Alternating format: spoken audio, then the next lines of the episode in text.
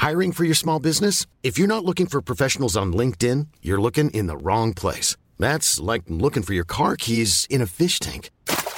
LinkedIn helps you hire professionals you can't find anywhere else, even those who aren't actively searching for a new job but might be open to the perfect role. In a given month, over 70% of LinkedIn users don't even visit other leading job sites. So start looking in the right place. With LinkedIn, you can hire professionals like a professional. Post your free job on linkedin.com slash people today.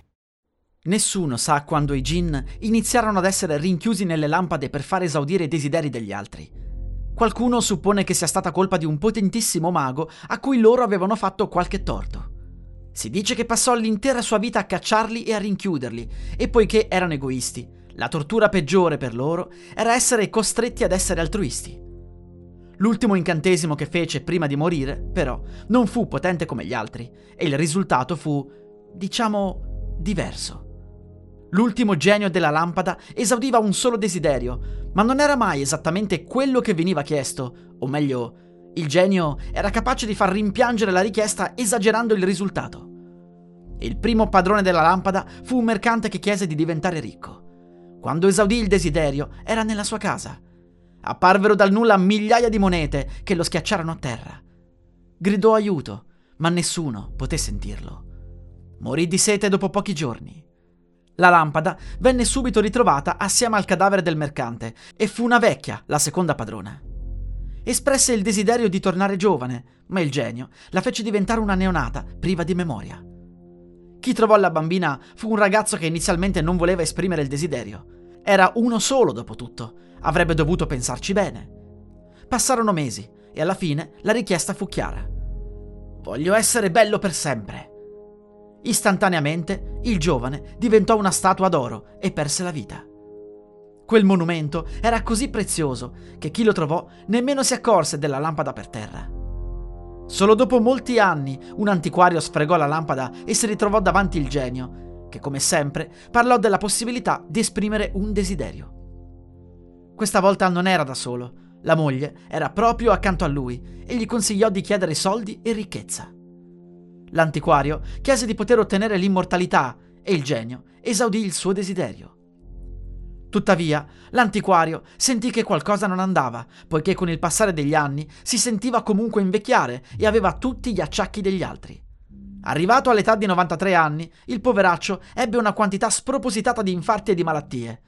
Il suo corpo era morto, ma lui non poteva morire, per cui continuò a vivere. Il cuore si fermò, smise di respirare, la sensazione fu terrificante, ma lui non moriva. Nessuno sa che cosa accadde in seguito, poiché sparì nel nulla.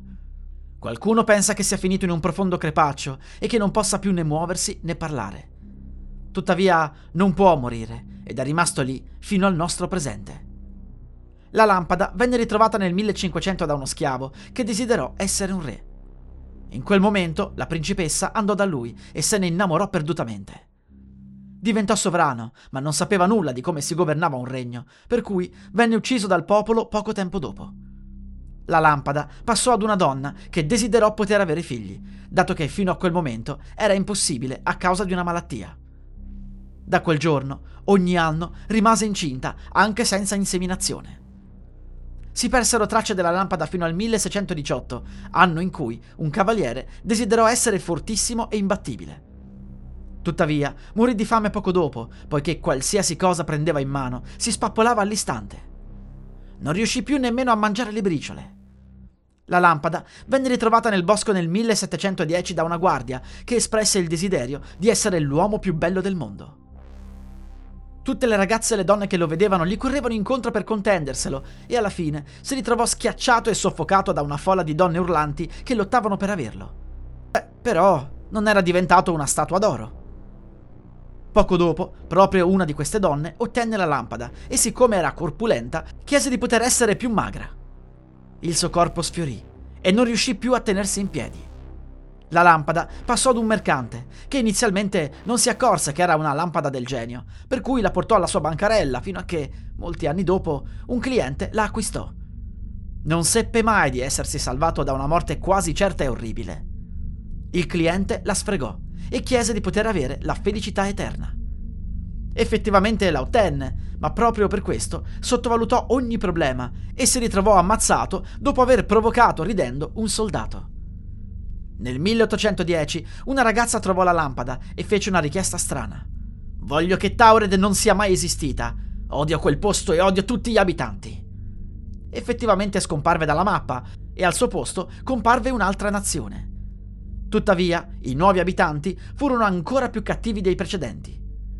Nel 1914 la lampada venne ritrovata da uno spagnolo che odiava francesi e tedeschi. Chiese una guerra per farli litigare, ottenne la prima guerra mondiale. Morì non molti anni dopo nella guerra civile spagnola. Che disdetta! La lampada fu ritrovata tempo dopo da una persona che detestava gli umani. Chiese di potersi trasformare in un uccello, ma dopo poche ore di volo venne abbattuto da un cacciatore. Nel 1980 la lampada venne ritrovata da un gruppo di ragazzini.